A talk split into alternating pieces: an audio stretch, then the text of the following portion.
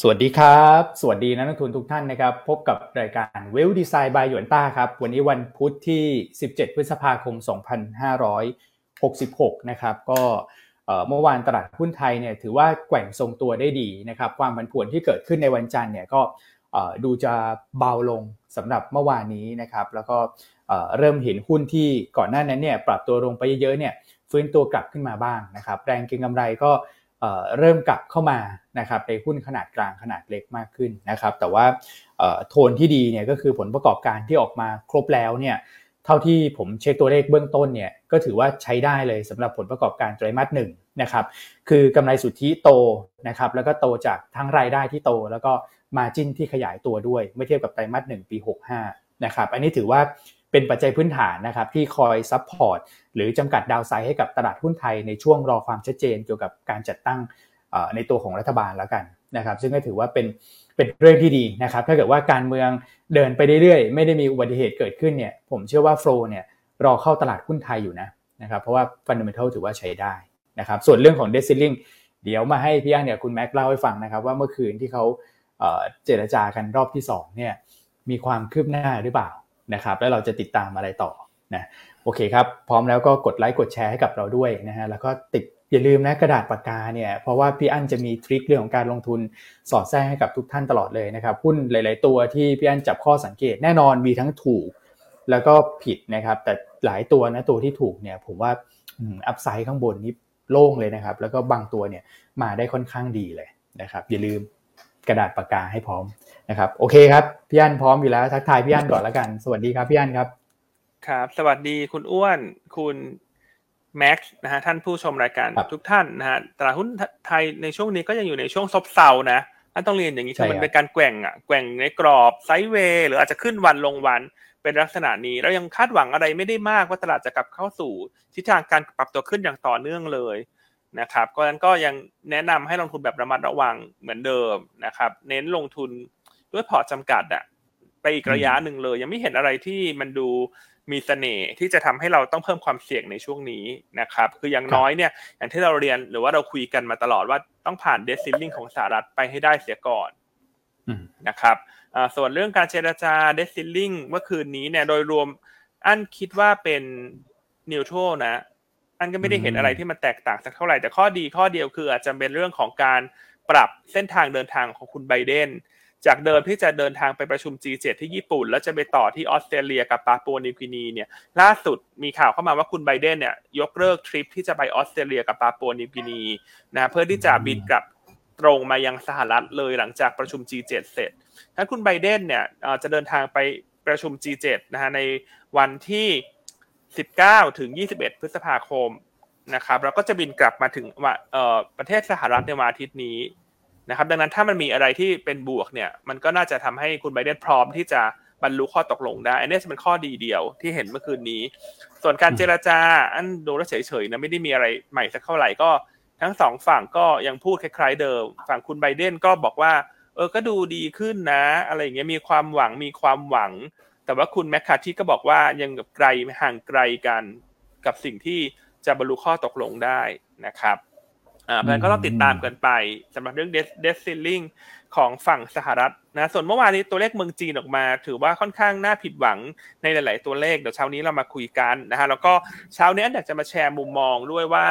เออหลังจากตอนนี้ถ้าเรามองหุ้นใหญ่ ๆ นะคุณแม็กคุณอ้วน หุ้นใหญ่ ๆ ส่วนใหญ่มันก็จะติดโอเวอร์แฮงในเรื่องกฎเกณฑ์ระเบียบใหม่ของรัฐบาลชุดใหม่ของนโยบายใหม่ต่าง ๆ วันนี้เราอาจจะมีหุ้นกลุ่มที่เป็นทางเลือกละกันในการพักเงิน ให้กับนักลงทุนนำไปพิจารณาประกอบดูว่าเออมันน่าสนใจมากน้อยเพียงใด ถ้าจะพักเงินในช่วงนี้ เพราะว่ากลายเป็นว่าตอนนี้หุ้นตัวใดที่มีความเสี่ยงเรื่อง regulatory risk ต่ำเนี่ย ก็อาจจะทำให้เห็นฟันโฟขยับเข้าไปพักเงินได้เช่นกันนะฮะก็แชร์ประมาณนี้ก่อนนะ แล้วเดี๋ยวเราก็มาอัปเดตเรื่องของความคืบหน้าการเมืองด้วยแหละ คือว่าว่าในแต่ละวันมีพัฒนาการอย่างไรนะฮะในส่วนของ ทุกๆฝ่ายที่เกี่ยวข้องนะ ไม่ว่าจะเป็นพักเอ่อที่เป็นพักที่มีโอกาสจะตั้งรัฐบาลพักที่มีโอกาสจะเป็นฝ่ายค้านนะฮะแล้วก็ทุกปาร์ตี้ที่เกี่ยวข้องเนอะเออเช่นเมื่อวานนี้ก็มีคุณทักษิณเนอะออกมาพูดใน YouTube นะ อันนี้อันเชื่อว่าหลายคนก็รอฟังอยู่ว่ามันมีอะไรไหม เพราะคุณทักษิณก็เออเหมือนกับเป็นตัวแทนอีกอีกท่านหนึ่งของเพื่อไทยอะคืออันคิดว่ามันต้องมันต้องฟังอะเพราะว่าการเมืองกับหุ้นมัน ไปในทิศทางเดียวกันนะแต่เดี๋ยวคุณเดี๋ยวคุณอ้วนจะมาแชร์ให้ฟังว่าคุณพักคุณทักษิณพูดอะไรเมื่อคืนนี้ รวมทั้งความเห็นของสวท่านต่างๆเนี่ยก็จะแชร์แบบกว้างๆละกัน ว่าตอนนี้แนวโน้มเป็นยังไงได้ครับนะครับแต่วันนี้เรามาคุยกันเนื้อหลายเรื่องน่าสนใจนะฮะดังนั้นก็ยังไงฝากไลฟ์ฝากแชร์รายการเช้านี้ด้วยนะนะขอยอดไลฟ์เยอะๆยอดแชร์เยอะๆนะเมื่อวานนี้ก็ยอดผู้ชมช่วงไลฟ์ของเราขึ้นไปสามพันกว่าเลย นะก็วันนี้ขอสามพันขึ้นอีกวันหนึ่ง ก็จะเป็นอะไรที่สวยงามมากเลยสำหรับพวกเราชาวยวนต้า ใช่ครับนะครับทักทายประมาณนี้ก่อนนะ เดี๋ยวให้คุณแม็กทักทายบ้างฮะครับผมสวัสดีพี่อั้นพี่อ้วนนะครับ แล้วก็สวัสดีนักลงทุนทุกท่านเลยนะครับ ตลาดเซ็ตอินเด็กบ้านเราเนี่ยก็ถือว่าโอเคแล้วเริ่มเริ่มปรับฐานแล้วนะครับเมื่อวานนี้ก็ไม่ได้ลบเยอะแล้ว แต่ก็อย่างที่พี่อันบอกนะครับ ภาพรวมที่จะให้มันพลิกกลับไปเป็นขาขึ้นเนี่ย ก็คงต้องพึ่งหลายปัจจัยเหมือนกันนะครับยิ่งตอนนี้ก็ประเด็นด้านการเมืองเนี่ยอาจจะเคลื่อนไหวเป็นเป็นรายวันเป็นหลักแล้วล่ะนะครับ ว่าแต่ละพรรคจะออกมาพูดอะไรบ้าง นโยบายมีอะไรปรับเปลี่ยนหรือเปล่าอะไรอย่างนี้นะครับแต่โดยรวมนะฮะ debt ceiling ก็ยังเป็น main issue อยู่นะตอนนี้นะครับ เหลืออีกสักประมาณ 2 อาทิตย์เท่านั้นเองนะครับ ตามคุณตาม deadline ของคุณเจเน็ตเยลเลนนะที่เมื่อวานนี้ก็ออกมา confirm view อีกรอบหนึ่งแล้วนะครับ บอกว่าเขาคำนวณแล้วก็ได้ประมาณเดิมนั่นแหละนะครับหนึ่ง June นะครับคุณจะเอายังไงกัน2 2พรรคนี้คุยกันให้รู้เรื่องก็ต้องจบประมาณนี้แหละนะครับก็เดทไลน์เป็นวันที่1ละกันตอนนี้นะครับถ้าอิงจากกระทรวงการคลังก็ติดตามประเด็นนี้เรื่อยๆเดี๋ยวเราอัปเดตรายละเอียดเพิ่มเติมในช่วงกลางรายการละกันนะครับ ครับโอเคอะเพราะฉะนั้นไปดูภาพตลาดหุ้นไทยเมื่อวานนี้ครับเป็นอีกวันหนึ่งที่ ค่อนข้างเงียบนะเมื่อวานนี้ ก็ปิดปิดเสมอปิดเสมอตัวไปนะแต่ข้อดีก็คือหุ้นที่อาจจะได้รับผลกระทบเชิงลบ ถ้ามีการเปลี่ยนนโยบายต่างๆเมื่อวานนี้ก็เริ่มนิ่งๆแล้วใช่ครับ อันนี้ก็สะท้อนให้เห็นว่าคนที่ที่อาจจะอยากลดพอร์ตไปเพราะเรื่องนี้ก็อาจจะลดไปค่อนข้างมากแล้วในวันจันทร์ ตอนนี้เขาก็เหมือนเปลี่ยนมาเป็น wait and see เป็นหลัก ใช่ครับนะครับครับผมใช่เลยครับยานก็สำหรับเซตเมื่อวานนี้นะครับ เคลื่อนไหวก็ค่อนข้างทรงตัวเลยลบมาแค่ 1.5 จุดเท่านั้นเอง นะครับแต่ปริมาณการซื้อขายก็ลดลงมาเช่นกันนะครับเมื่อวานนี้ SET Index ก็ trade อยู่สักประมาณ 53,000 ล้าน แต่ตัวกลุ่มที่พี่อันบอกเนี่ยนะครับมีหลายกลุ่มที่ rebound ได้ดีนะครับกลุ่มที่เป็น global play พลังงานต้นน้ำเนี่ย rebound เด่นเลยนะครับนอกเหนือจากนี้กลุ่มสื่อสารการเงินเนี่ยเราเห็นการ rebound ได้ค่อนข้างดีจากการปรับตัวลงในวันจันทร์นะครับก็มีแค่ 2 กลุ่มเท่านั้นเองที่ผมเห็นเป็นลบเยอะๆนะครับรับเหมาเนี่ยอาจจะโดนเรื่องประเด็นเรื่องการเมืองอยู่นะครับยังปรับตัวลงต่อนะครับส่วนอีกกลุ่มหนึ่งเป็น ไม่ได้มาจากเรื่องการเมืองแล้วมาจากการรายงานผลประกอบการนะครับ คือตัวของกลุ่มอิเล็กทรอนิกส์ฮาน่าเนี่ยรายงานผลประกอบการออกมาต่ำคาดมากก็ทำให้กลุ่มเนี่ยโดนดึงทั้งกลุ่มเลยนะครับ ก็จะมีประมาณ 2 กลุ่มนี้นะครับ ที่เป็นตัวชุดตลาด แต่ก็โดยรวมมีหลายกลุ่มเหมือนกันที่ผลักดันตลาดเมื่อวานนี้กลับขึ้นมาได้เหมือนกันนะครับในแง่ของฟันฟลูก็เช่นคล้ายกับวันวันจันทร์ที่ผ่านมานะครับยังเป็นแรงขายอยู่ในฝั่งของต่างชาติ แล้วก็ กองทุนรวมกันสักประมาณ 1,400 ล้านนะครับก็ถือว่าไม่ได้เยอะเท่าไหร่แหละครับพี่อ้วนนะครับขายค่อนข้างเบาบางนะครับปรับพงปรับพอร์ตกันน่าจะเสร็จพอสมควรแล้วนะครับสำหรับรายย่อยก็รับไปนะครับสู้กับ3รุม 1เลยเมื่อวานนี้รายย่อยก็รับไปประมาณสักพันสี่ร้อยล้านนะครับครับผม ส่วนทรายที่ดีอีกทรายหนึ่งนะครับ ถ้าเรามาดูตลาด futures กันบ้างเนี่ยนะครับไม่ว่าจะเป็นเซ็ต 50 Index Future เนี่ยสัญญา short ที่เห็น 30,000 กว่าสัญญานะครับในช่วงของวันจันทร์เนี่ยก็พลิกกลับมาเป็นบวกแล้วนะครับสักประมาณ 1.5 หมื่นส่วนตลาด bond เนี่ยโอ้โห inflow เข้ามาหนาแน่นเลยนะครับ11,600ล้าน อืม อันนี้ก็ออกไปแป๊บเดียวเองนะครับพี่อ้วนกลับมาอีกแล้ว อันนี้ไม่แน่ใจเขากลับมาตัวสั้นตัวยาวครับพี่ ส่วนใหญ่จะเป็นตัวสั้นอยู่ณตอนนี้นะครับ ที่กับที่ที่มาช่วงหลังเนี่ยประมาณสักเก้าสิบเปอร์เซ็นต์นะในแต่ละวันก็คือเข้ามาตัวสั้นนะครับเอ่อผมว่าเขาก็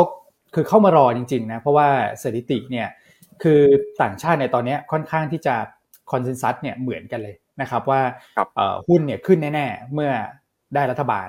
นะครับแล้วทุกประเทศก็เป็นแบบนั้นนะซึ่งตอนนี้อาจจะต้อง ให้เวลาในการจัดตั้งรัฐบาลนิดหนึ่งนะครับ แต่รอบที่แล้วเนี่ยถ้าเกิดเราไปดูตอนปี 62 เนี่ยหุ้นก็ขึ้นมิถุนาครับ เพราะว่ามีการโหวตนายกในในช่วงต้นเดือนมิถุนาตอนเดือนมิถุนาเนี่ยโฟลไหลเข้ามาในสี่หมื่นเจ็ดพันล้านเลยนะมิถุนาแล้วก็กรกฎาเข้ามาอีกประมาณสักสองหมื่นล้านนะครับแล้วก็อินเด็กซ์เนี่ยก็ไต่ระดับขึ้นไปหลังโหวตนายกเนี่ยก็ประมาณสักห้าเปอร์เซ็นในช่วงหนึ่งเดือนนะครับ อันนี้คงเข้ามารอแหละนะเข้ามารอ แต่ว่ายังไม่จำเป็นต้องรีบ นะครับเพราะว่ามันก็ยังมีความไม่แน่นอนมีความไม่ชัดเจนอยู่ แต่ว่าการเข้าตัวสั้นก็ปลอดภัยสำหรับเขาครับเวลาออกใช่ครับสภาพคล่องก็โอเคกว่านะครับ แล้วก็ยิวตัวสั้นของไทยก็ต้องบอกว่ามันไม่ได้ผันผวนมากนักนะครับ ครับ อืมอะดูดีนะครับเขามารอแล้วจะทำให้เขาผิดหวังแล้วกันใช่ครับ จริงๆเงินบาทต้องเรียกว่า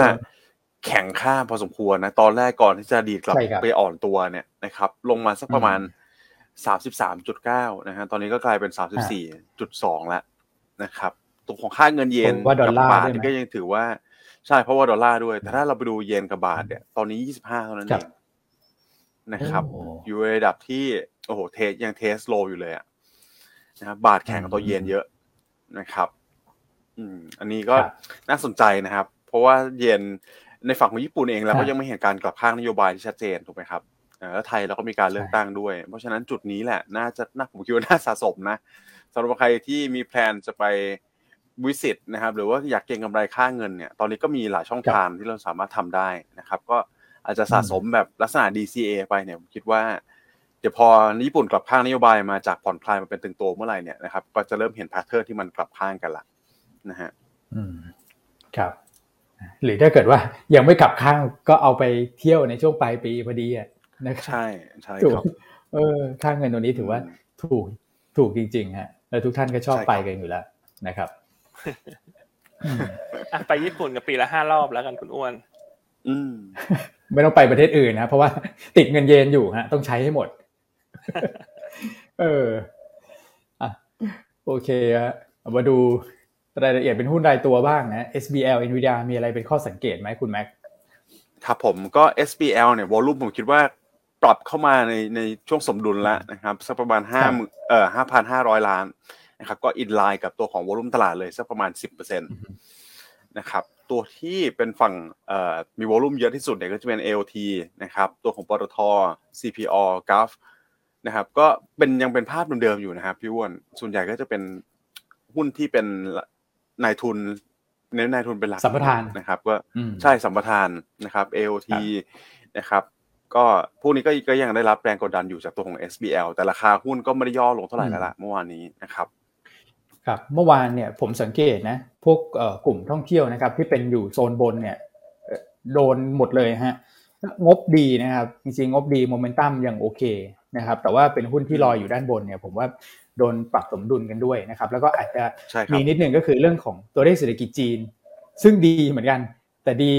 น้อยกว่าที่ตลาดคาดตอนแรกตลาดคาดแบบร้อนแรงไปหน่อยนะที่เราเล่าให้ฟังเมื่อวานนะครับ มันก็อาจจะเป็นอีกประเด็นหนึ่งเหมือนกันที่ทำให้แบบขายหมุนกันออกมาก่อนนะตัวที่อยู่ข้างบนนะครับกลุ่มท่องเที่ยวเมื่อวานเลยโดนนิดนึงใช่ช่วงนี้ตลาดโดยรวมเนี่ยคิดว่า sentiment หรือว่าจิตวิทยาเนี่ยมันยังชี้นำเอ่อมากกว่าปัจจัยพื้นฐานนะโดยเฉพาะยิ่งทางเทคนิคเนี่ยถ้าหุ้นตัวไหนทำ low ปุ๊บเนี่ยเหมือนกับคนก็พร้อมที่จะ stop loss หรือ มันจะมีพวก algorithm trade มารบกวนหรือว่ามาเล่นงานแหละนะครับเพราะฉะนั้นเราไม่ได้สู้กับมนุษย์ด้วยกันนะ เราสู้กับ algorithm trade นะอย่างดูคุณดู SJWD เมื่อวานเนี่ยที่มีน้องท่านหนึ่งเนี่ยถามมันในช่วงต้นรายการท่านแรกเลยครับวันนี้ถามมาอ่าท่านที่สองสี่ท่านแรกวันนี้เป็นพี่สุขินนะเมื่อวานเราไปทักเขาว่าเขาทำไมไม่มาคนแรกแล้ววันนี้เขากลับมาทวงตำแหน่งคืนแล้วคุณพี่สุขินทวงตำแหน่ง SJWD เมื่อวานงบก็ออกมา โตเยอะนะ เยียเยียเนาะแต่อาจจะต่ำกว่าคาดนิดหน่อยประมาณสิบเปอร์เซ็นจากค่าใช้จ่ายเอสเจเอคุณดูดิเล่นแบบ พอหลุดโลนี่คนแห่กันคัดเลยเนาะอาจจะเป็นพวกเอาคอนขึ้นเพจหรือเปล่า แต่ว่าช่วงบ่ายก็รีบาวกลับขึ้นมานะครับ ก็เราก็ยังชอบอยู่นะสำหรับตัว SJ เดี๋ยวมันอยู่ดีเพราะเราคิดว่าในแนวโน้มแต่มาสองสามสี่มันก็จะโตเรื่อยๆเนาะนะครับแต่เนื่องจากเขาเป็นหุ้นไม่ใช่ที่ PE ไม่ได้ถูกนะฮะเป็น PE ค่อนไปทาง สูงหน่อยแต่ว่าโกรดก็เยอะอันหุ้นลักษณะนี้เนี่ยถ้าตลาดมันยังเป็นแนวโน้มของการแกว่งตัวเนี่ย ก็อาจจะต้องให้เวลาเขาค่อยเป็นค่อยไปเนาะครับใช่ครับนะครับอะก็แนะนำว่าถ้าจะถือยาวก็ถือได้ฮะแต่ว่าเอ่อยังแนะนำว่าการลงทุนในช่วงเนี้ย ควรที่จะลงทุนแค่ 40%ของพอร์ตลงทุนนะนะครับอ่าแล้วเดี๋ยวไปรอเพิ่มพอร์ตหลังจาก debt ceiling ผ่าน แล้วก็จะไปเก็งเรื่อง pause ดอกเบี้ยในช่วงกลางเดือนหน้า นะอย่าพุ่งทุ่มอะไรสุดตัวในช่วงนี้ตลาดมันทิศทางทั่วโลกมันก็ยังกำลังเข้าสู่ recession นะครับอ่าแล้วก็มีคำถามหนึ่งนะที่คอมดีเพนกับการหุ้นก็คล้ายๆกันนะดีเพนงบก็ออกมาดีตามคาดหุ้นก็อยู่ในโซนต่ำนะครับกันกุลก็ลงมาลบลงมาสะท้อนเรื่องปัจจัยลบจากนโยบายของพรรคก้าวไกลเยอะเกินไปนะเพราะที่จริงกันกุลนี่เขาก็จะได้ประโยชน์จากเรื่องของธุรกิจ solar rooftop นะ ที่มันจะได้รับการโปรโมทให้ภาคประชาชนติดมากขึ้น ซึ่งเขาก็เป็นเจ้าตลาดหลักในธุรกิจ solar rooftop นะ เพราะฉะนั้นก็เป็นลักษณะแบ่งและการแบ่งหาจังหวะ เพราะอันคิดว่าตลาดมันนอกจากทั่วโลกมันจะเป็นทิศทางที่ขึ้นลำบากของไทยเรามันก็มีข่าวรายวันเรื่องการเมือง แต่อย่างที่คุณอ้นพูดในช่วงต้นรายการเนี่ย ถ้าทุกอย่างมันภาพมัน clear ไปทีละ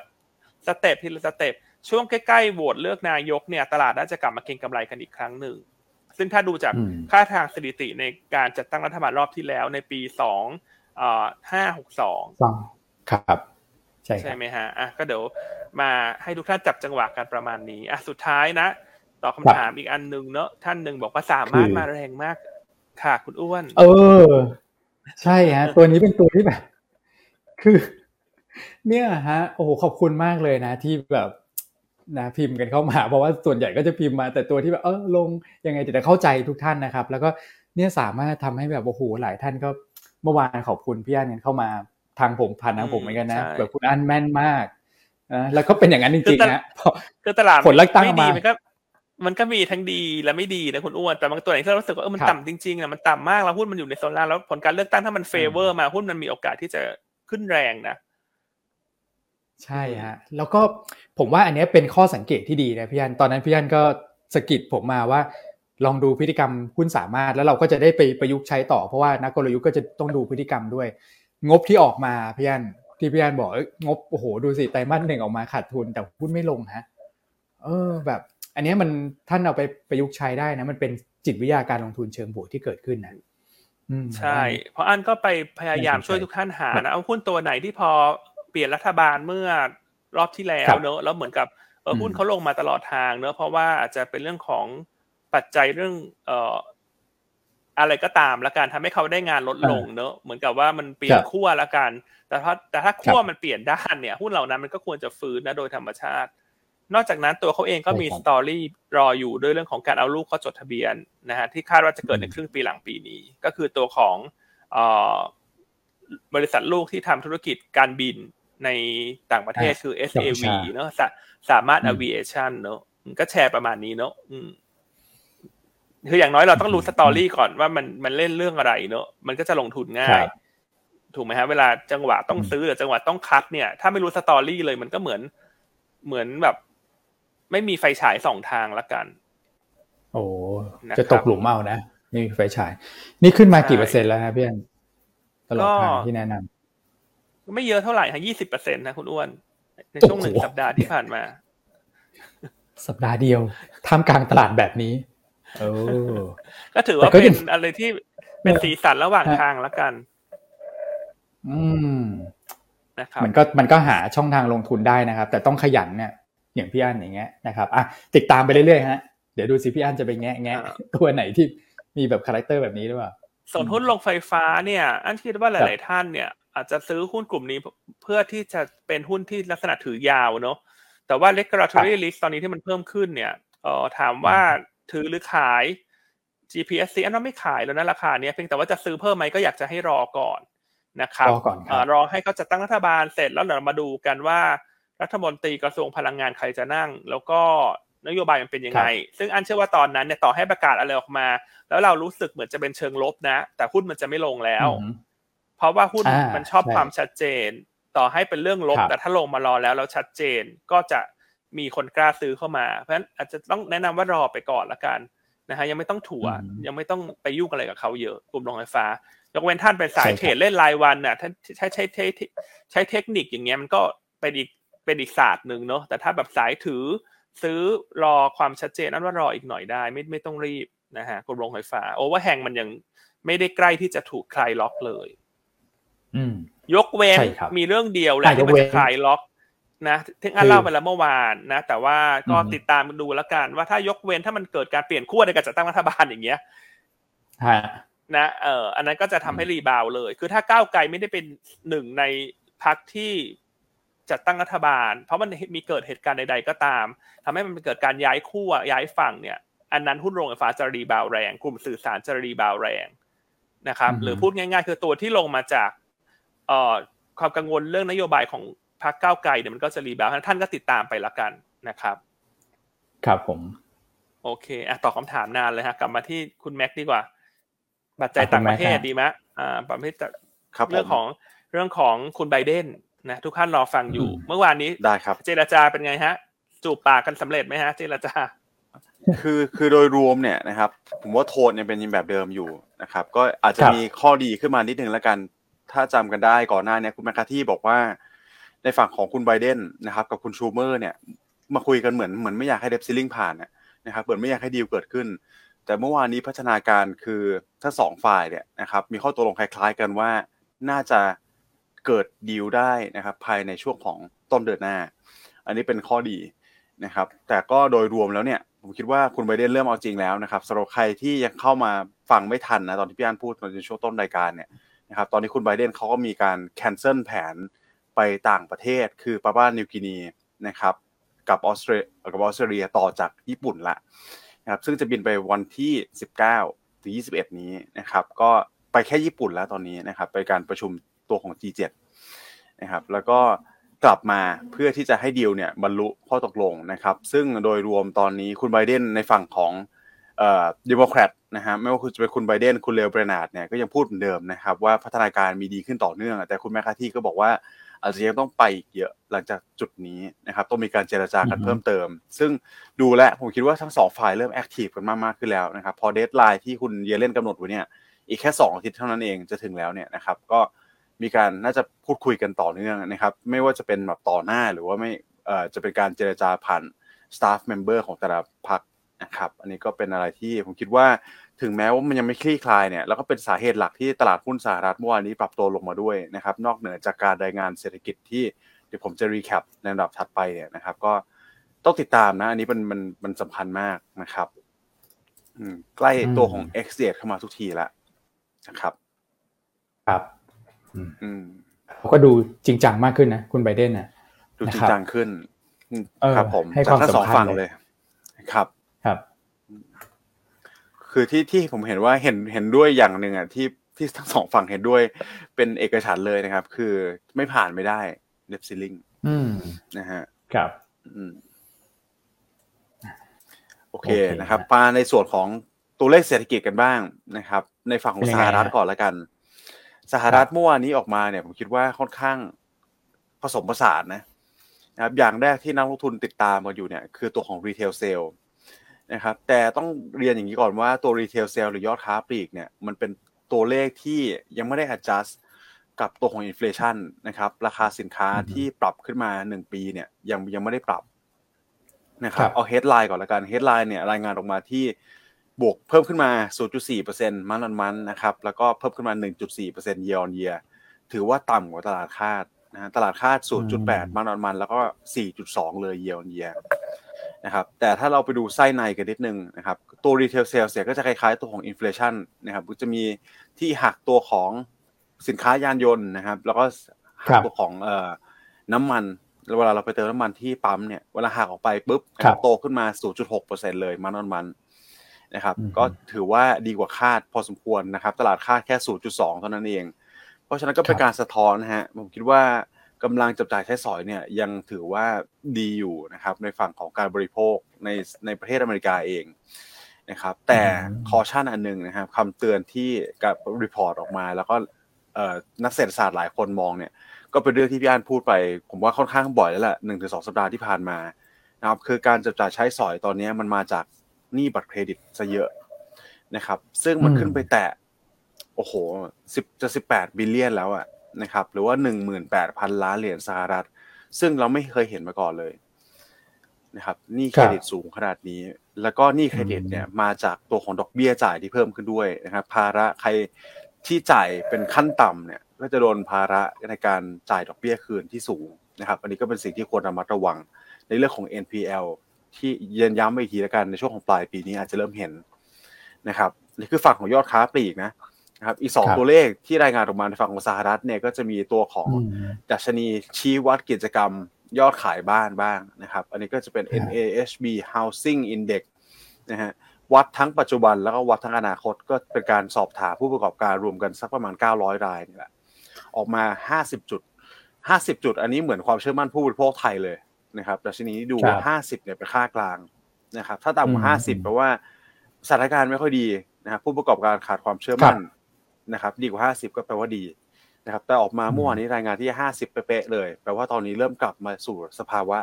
นิวโชลแล้วนะครับหลังจากที่ทำระดับต่ำ50 จุดเนี่ย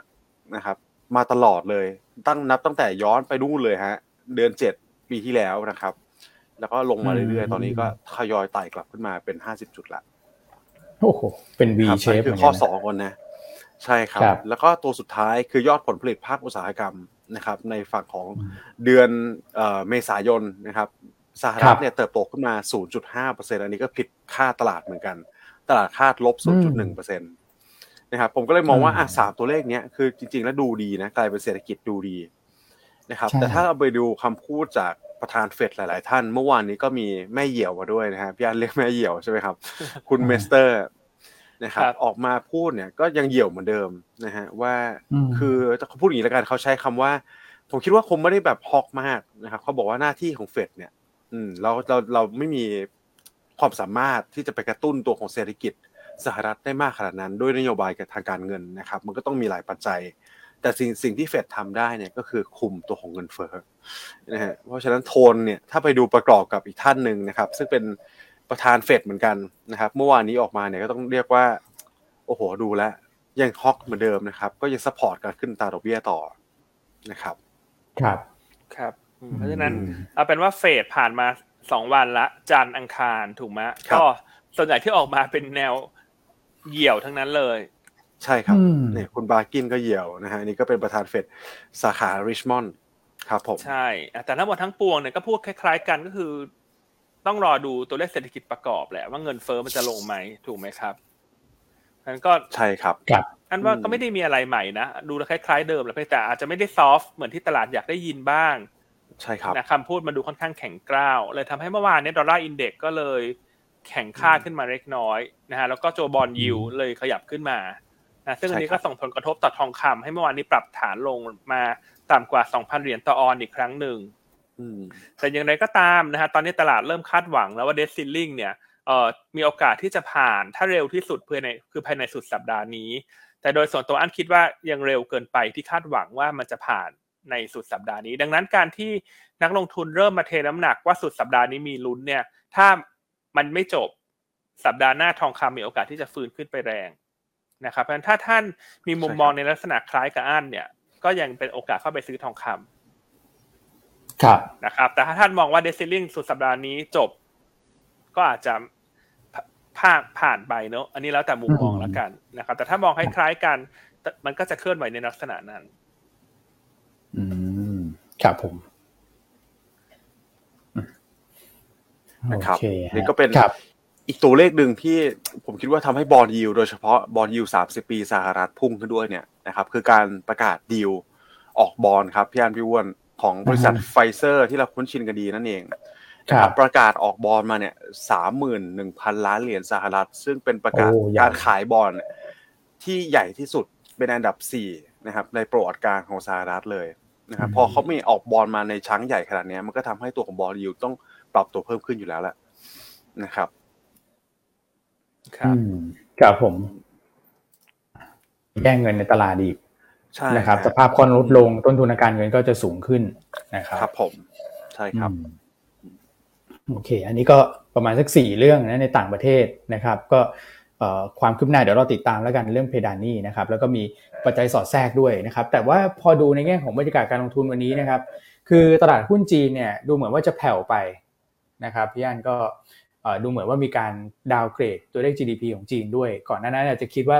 ฟื้นเร็วไปนิดนึงนะครับตอนนี้ก็เริ่มเห็นหลายเจ้านะครับปรับลดประมาณการ GDP ของจีนปีนี้ลงมาแล้วนะครับไม่ว่าจะเป็นทาง JP JP ตอนแรก 6.4หรือ 5.9 นะครับพี่อันแล้วก็บาเคก็จาก 5.6หรือ 5.3 นะครับแต่ตลาดหุ้นญี่ปุ่นฮะโอ้เปิดมาดูโอเคเลยนะครับแล้วก็ GDP ไตรมาสหนึ่งของญี่ปุ่นออกมาเนี่ยนะครับ 0.4% Q1Q นะครับตลาดคาด 0.1%นะครับ แล้วถ้าเกิดว่าเราดูในแง่ของไส้ในก็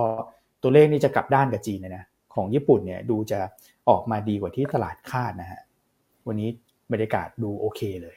นะครับควบคู่กับเงินเยนที่อ่อนด้วย อันนี้ก็สะท้อนให้เห็นว่านโยบายเยนอ่อนเนี่ยมันเริ่มส่งผลบวกกับเศรษฐกิจญี่ปุ่นแล้วนะฮะไม่ว่าจะเป็นภาคส่งออกที่ขยายตัวรวมทั้งอัตราเงินเฟ้อที่มันเพิ่มขึ้นเนี่ยทำให้ประชาชนญี่ปุ่นที่ก่อนหน้าเนี่ยเป็นเอ่อประเทศที่ค่อนข้างระมัดระวังในการใช้เงินเนาะ แต่พอ inflation มันเพิ่มขึ้นเพิ่มขึ้นเรื่อยๆเนี่ยคนเริ่มที่จะตระหนักแล้วว่า ฉันเก็บเงินไว้ในตุ่มฝังไว้เนี่ย มันก็ขาดทุน เพราะว่าเงินเฟ้อมันมากขึ้น มันก็เลยทำให้พฤติกรรมโดยธรรมชาติเนี่ย คนก็เลยจับจ่ายใช้สอยมากขึ้นนะ เพราะว่าเมื่อก่อนญี่ปุ่นเนี่ยเป็นประเทศที่มีปัญหาเรื่องเงินเฟ้อต่ำติดลบไงเพราะคนไม่ใช้เงิน เพราะถ้าเงินเฟ้อมันต่ำไปเรื่อยๆคนก็ไม่อยากใช้เงินถูกไหมฮะ แต่ถ้าเงินเฟ้อมันเพิ่มขึ้นเนี่ย คนก็จะรู้สึกว่าเออฉันต้องเงินมาหมุนหน่อยละถ้าฉันเก็บไว้เฉยๆมันก็ด้อยค่าด้อยค่าลงถูกไหมฮะแล้วก็เอาเงินมาหมุน มันก็เลยทำให้เศรษฐกิจญี่ปุ่น ตอนนี้ก็ถือว่า GDP ออกมาดีกว่าคาดการรวมทั้งอันคิดว่าอีกเรื่องหนึ่งก็คือ เรื่องของการที่เงินเยนอ่อนเนี่ย มันเป็นตัวช่วยดึงคนไปเที่ยวเขาเยอะมาก จริงฮะนะเพราะถ้ากับญี่ปุ่นเนี่ยได้ถึงสามแรงประสานนะในการผลักดันเศรษฐกิจส่งออก consumption ในประเทศ คนญี่ปุ่นเริ่มที่จะใช้จ่ายมากขึ้น แล้วก็นักท่องเที่ยวเนี่ย ไปเที่ยวญี่ปุ่นกันเยอะขึ้น อืม อืม ครับ ใช่ครับนะนะครับนะก็แชร์ประมาณนี้เนาะส่วนฝั่งจีน เราเริ่มเห็นแล้วว่าคนก็เริ่ม tone down แนวโน้มเศรษฐกิจลงแล้วเพราะว่าตัวเลขออกมามัน มันก็โตนะ แต่มันโตต่ำกว่าคาดการนั่นเองนะฮะรวมทั้งเมื่อวานนี้มีอีกตัวเลขหนึ่งที่น่าสนใจที่ชาวนี้ก็อยากจะมาไฮไลท์ให้ทุกท่าน ติดตามกันละกัน คือมีการรายงานจำนวนยอดอัตราการว่างงานฮะคุณแม่คุณอ้วน ซึ่งอันเห็นข่าวมันก็แบบโอ้อย่างนี้เลยเหรอนะฮะคือตอนนี้อัตราว่างงานของเอ่อเมืองจีนเนี่ยเออก็น่าจะอยู่ทั้งประเทศอยู่ที่สักประมาณอ่าห้าเปอร์เซ็นต์เนอะโดยประมาณนะครับแต่ว่าเมื่อวานนี้มีการรายงานอัตราว่างงานของ first jobber หรือ ผู้เริ่มต้นทำงานนะฮะซึ่งก็คือกลุ่มคนอายุ 16 ถึง 24 ปีนะครับนะเพราะฉะนั้นอันก็อาจจะแก่กว่า first jobber นิดนึงอัน 29เพราะพี่อันอาจจะเป็น second jobber ใช่ไหมฮะเป็น second jobber นะส่วนคนอ้วนคุณแม็กนี่ก็อยากเป็นอะไรฮะ second jobber first jobber หรือจะเป็นรอเกษียณดีฮะซีเนียอ้วนซีเนีย ผมซีเนียแล้วฮะตอนนี้อืมนะอะตัวเลขดังกล่าวน่าสนใจอะมาเล่าให้ฟังกันอะแต่ถ้าถ้าใครเห็นด้วยว่าอันเป็น first jobber เป็น second jobber เนี่ยก็ขอไม่เอา first หรอหน่อย ไม่เอาละ first มันน่าเกลียดเกินคูณสิบแปดถึงยี่สิบสี่สิบหกถึงยี่สิบสี่อะใครเห็นด้วยว่าอันเป็น second jobber ก็ขอเลขหนึ่งเข้ามาให้อันหน่อยเนอะเอออันนี้คือให้คะแนนความกล้านะ ความกล้าที่กล้าที่จะ อวยตัวเองนะว่าว่าอายุยี่สิบเก้าเออนะอะตัวเลขดังกล่าวรายงานออกมาเนี่ย คือเห็นแล้วอันต้องแบบกดดูข่าวใหม่เลยอะ ว่ามันใช่เหรอ อืมคุณรู้ไหมว่าอัตราว่างงานของ first jobber เนี่ยของจีนอยู่ที่ยี่สิบจุดสี่เปอร์เซ็นต์คุณอืมอืมฮะอุ้ยยี่สิบเลยฮะ ใช่ oh my god มากเห็นแล้วแบบคุณพระนะ อันว่าส่วนหนึ่งมันก็เกิดจากเนี่ย คนก็อาจจะไปทำอาชีพอิสระมากขึ้นแล้วทำติ๊กตง TikTok อะไรอย่างเงี้ยคุณเพราะเขาบอกว่าคนทำ TikTok เนี่ยครับคนที่เป็นแบบว่า top ต้นๆเนี่ยทำงานวันเดียวมากกว่าคนทำงานทั่วไปทั้งปีอะ TikTokวันเดียว ใช่วันเดียวอุ้ยแต่อันนั้นคือเขาต้องแบบเป็นระดับ top มาคุณ คนตามหลายๆล้าน มันซึ่งมันก็แค่ หนึ่งเปอร์เซ็นต์หรือไม่ถึงหนึ่งเปอร์เซ็นต์ของคนที่ทำ TikTok ไง อ๋อ โอเค ใช่ แต่ครับพอมันเรื่องของโซเชียลมันบูมมากเนี่ยเอออมอันว่ามันก็เลยทำให้ เนี่ย คนก็ฉันก็อยากลอง ฉันก็อยากลอง ฉันก็อยากลองถูกไหมเออมันก็เลยทำให้อัตราว่างงานเนี่ย คือคนอันว่าคนก็ไม่ได้หางาน คนก็ไปทำพวกนี้มากขึ้นส่วนหนึ่ง และอีกส่วนหนึ่งก็อาจจะเป็นเพราะว่าการฟื้นตัวของเศรษฐกิจจีนรอบนี้เนี่ย มันก็ยังไม่ได้แบบ จีรังสักเท่าไหร่เนอะการจ้างงานจริง ๆ ก็เลยไม่ได้ฟื้นกลับขึ้นมา เพราะฉะนั้นก็อืมนั่นก็สะท้อนให้เห็นว่าคนที่จบใหม่ตอนนี้หางานยากในเมืองจีนอืมนะก็ต้องติดตามแล้วกันว่าไอ้ยี่สิบจุดเอ่อสี่เปอร์เซ็นเนี่ย มันจะลดลงไหมนะครับ หลังจากเอ่อคนที่เรียนจบรอบใหม่เนี่ยเขามีการจบมากขึ้นด้วยนะ อืม อันนี้น่าติดตามนะ อืมใช่เพราะฉะนั้นใครที่ทำงานอยู่ตลาดแรงงานประเทศไทยนะจะไปลองติดตามเรื่องราวเหล่านี้ดูนะ ว่าของไทยเรา ตอนนี้โครงสร้างของผู้หางานเป็นยังไงนะแต่ยี่สิบเปอร์เซ็นนี่เยอะนะคุณแม็กคือเยอะมากหนึ่งในห้านะหนึ่งในห้าตกงานอะ แล้วเขาจะเอาอะไรทานนะคุณแม็กใช่ครับ แล้วดูเป็นเอชแบบ แกลบมันค่อนข้างกว้างเลยนะฮะพี่อันใช่ไหมครับใช่สิบหกถึงยี่สี่นี่มัน อืมใช่แล้วอีกส่วนหนึ่งคุณแม็กนอกจากคนที่จะไปทำแบบติ๊กตง TikTok อะไรกันว่าคนที่เป็น generation ใหม่เนี่ยเนื่องจากจีนเศรษฐกิจมันบูมมันหลายปีนะห้าถึงสิบปี คือกลายเป็นว่าครอบครัวเนี่ย มี wealth สะสมไว้เยอะ อืมถูกไหมฮะฉะนั้นเขาก็อาจจะแบบอะฉันไปตามความฝันก่อนเพื่อเรียนจบฉันมาเที่ยวเมืองไทยอะไรอย่างนี้ดีไหมฮะ หรือว่าฉันขอไปทำอะไรที่ฉันอยากทำก่อนอันนี้อันนี้จะเป็นอีกส่วนหนึ่งเนอะตามโครงสร้างของ wealth ของแต่ละประเทศที่ เออที่มันบูมนะจริงๆคนจีนนี่รวยรวยนะ ถ้ารวยก็รวยมากๆ ลูกหลานเขาก็อาจจะ สามารถใช้อะไรตามใจตัวเองได้มากขึ้นเนอะตรงนี้ก็ต้องติดตามเนอะถ้าก็อย่างดูคุณแม็กซ์สิฮะนี่คุณแม็กซ์นี่เขาก็เลือกทำงาน เพราะเขารักในอาชีพนี้นะจริงๆคุณแม็กเขาไปทำ TikTok อันว่าน่าจะดังกว่าเป็นนักวิเคราะห์นะ เมื่อกี้ผมแบบขึ้นมาในสมองเลยครับพี่อันบอกว่าอะไรนะทำ TikTok ทั้งทั้ง ทั้งเอ้ยแค่วันเดียวหนึ่งวัน แค่หนึ่งวันได้มาทำทั้งปีฮะพี่อันนะครับ เออ เริ่มคิดแล้วที่ที่เงียบไปนะเริ่มคิดไม่คุณคุณสองคนต้องฟังให้ดี อันนี้คือการเทียบคนคนที่ทำ TikTok ยอดบนสุดของพีระมิดครับซึ่งการที่คุณจะเป็นยอดบนสุดของพีระมิด คุณอาจจะเป็นแค่ศูนย์จุดศูนย์ศูนย์หนึ่งเปอร์เซ็นต์ นึกออกไหมอ่าแล้วเทียบเนี่ยเทียบกับอัตราเงินเดือนของคนทั่วไปจบใหม่เนอะซึ่งมันเป็นฐานกว้างของพีระมิดไงแหมคุณ คุณจะหนีใช่ไหมทำ TikTok เหรอมีน้องทดแซวเข้ามาเลยให้ลองลองไหมผมคิดว่าคงผมไม่ค่อยเข้าผมเท่าไหร่เนี่ยคนแซวเข้ามาเลย คุณเฮโฮกาพิโต้นะฮะ บอกว่าคุณแม็กไปลองทำ TikTok ไหมเออ ถ้าทำ TikTok ก็เป็นเดี๋ยวเดี๋ยวรอเป็น TikTok เวอร์ชันหยวนต้าเนี่ยแหละครับใช่ใช่เรามีนะของเราอะ ก็มีนะเออกำลังใช่ครับ เป็น pilot project อยู่นะอะใครยังไม่ได้ตาม TikTok หยวนต้าไปฝากตามก็ได้นะ อืม ใช่ครับนะครับเพราะฉะนั้นอันแชร์ประมาณนี้เนาะคือทุกวันอันก็อยากจะมีเกร็ดเล็กเกร็ดน้อยไว้เล่าให้ทุกท่านฟังแหละ เพราะว่าคนก็จะได้ไปประยุกต์ใช้ต่อหรือว่านักภาคธุรกิจที่ค้าขายกับเมืองจีนก็อาจจะปรับ ตัวเองได้นะ เช่น ถ้าคุณเคยเสนอสินค้า คุณก็อาจจะต้องเอ่อเอายังไงดีมาจับกลุ่มคนที่อายุเอ่อสามสิบมากขึ้นไหมเพราะกลุ่มคนระดับล่างว่างงานมากขึ้นอะไรอย่างเงี้ยมันมีองค์ประกอบแนวคิดที่เอาไปประยุกต์ใช้ได้เสมอแหละ ในข่าวสารทุกวันในโลกของการลงทุน ครับนะครับ โอเคเพราะคุณแม็กคุณอ้วนไม่ไปทำ TikTok นะ แต่ผมว่าพี่อันเนี่ยถ้าทำ TikTok ดีไม่แน่พี่อันอาจจะเป็น top หนึ่งของพีระมิดได้ฮะใช่ ไม่บางทีคนที่เป็น top top หนึ่งเนี่ยเขาไม่ได้คือถ้าเกิดเขาติดตลาดแล้วนะพี่อันแบบ นิดเดียวฮะ ภายในหนึ่งนาทีเนี่ยเข้ามาปุ๊บโอ้โหยอดก็กระฉูดแล้วฮะจริงเหรออย่างเงี้ยอย่างเงี้ยอันควรไปทำ TikTok ใช่ไหมเพราะว่าทำเงินวันได้มากกว่าเงินเดือนทั้งปีโอ้รุนแรงมากแล้วผมว่าพี่อันมี FC อยู่แล้วนะ นี่ ไม่เอาครับไม่เอาอันถ้าทำ TikTok อันก็ทำกับหยวนต้านี่แหละเพราะอันรักหยวนต้า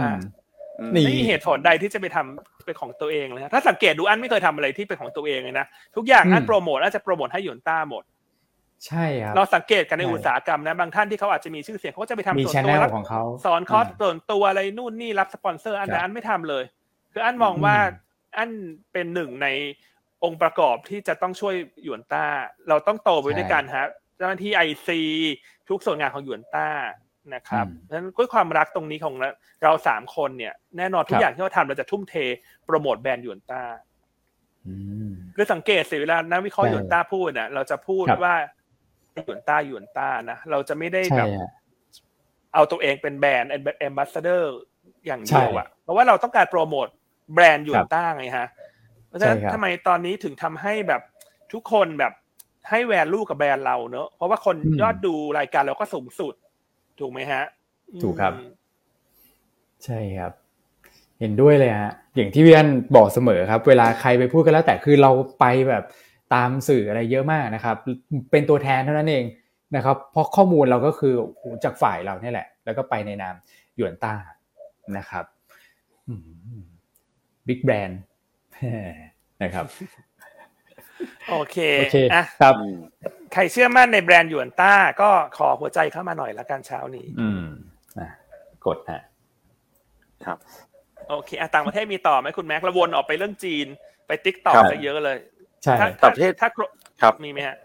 มีมีเกล็ดอีกนิดนึงครับอ่ามีเกล็ดซึ่งมันจะเชื่อมโยงกับกับการรายงานตัวเลขทางเศรษฐกิจวันนี้ด้วยนะครับ เพราะคืนนี้ก็จะมียอดสินเชื่อเอ่อยอดขอสินเชื่อที่อยู่อาศัยนะครับ แล้วก็จำนวนที่อยู่อาศัยเริ่มก่อสร้าง ซึ่งเกี่ยวกับภาคอสังหาแล้วแล้วตัวเลขที่ผมไปเก็บมาเนี่ยมันก็เชื่อมโยงกันเหมือนกันนะครับ ว่านักทุนรู้ไหมครับ ถ้าสมมุติว่าเราได้งานใหม่เนี่ย ปกติต้องมีการย้ายที่อยู่อาศัยถูกไหมครับ เพื่อไปทำงานที่นั้นๆนะฮะเขาคงไม่ได้ทำงานในแอเรียไม่ได้รับคนในแอเรียอยู่แล้วนะครับ ก็ต้องรับคนแรงงานที่มีความสามารถเข้ามานะแล้วจากการเก็บสถิติเนี่ย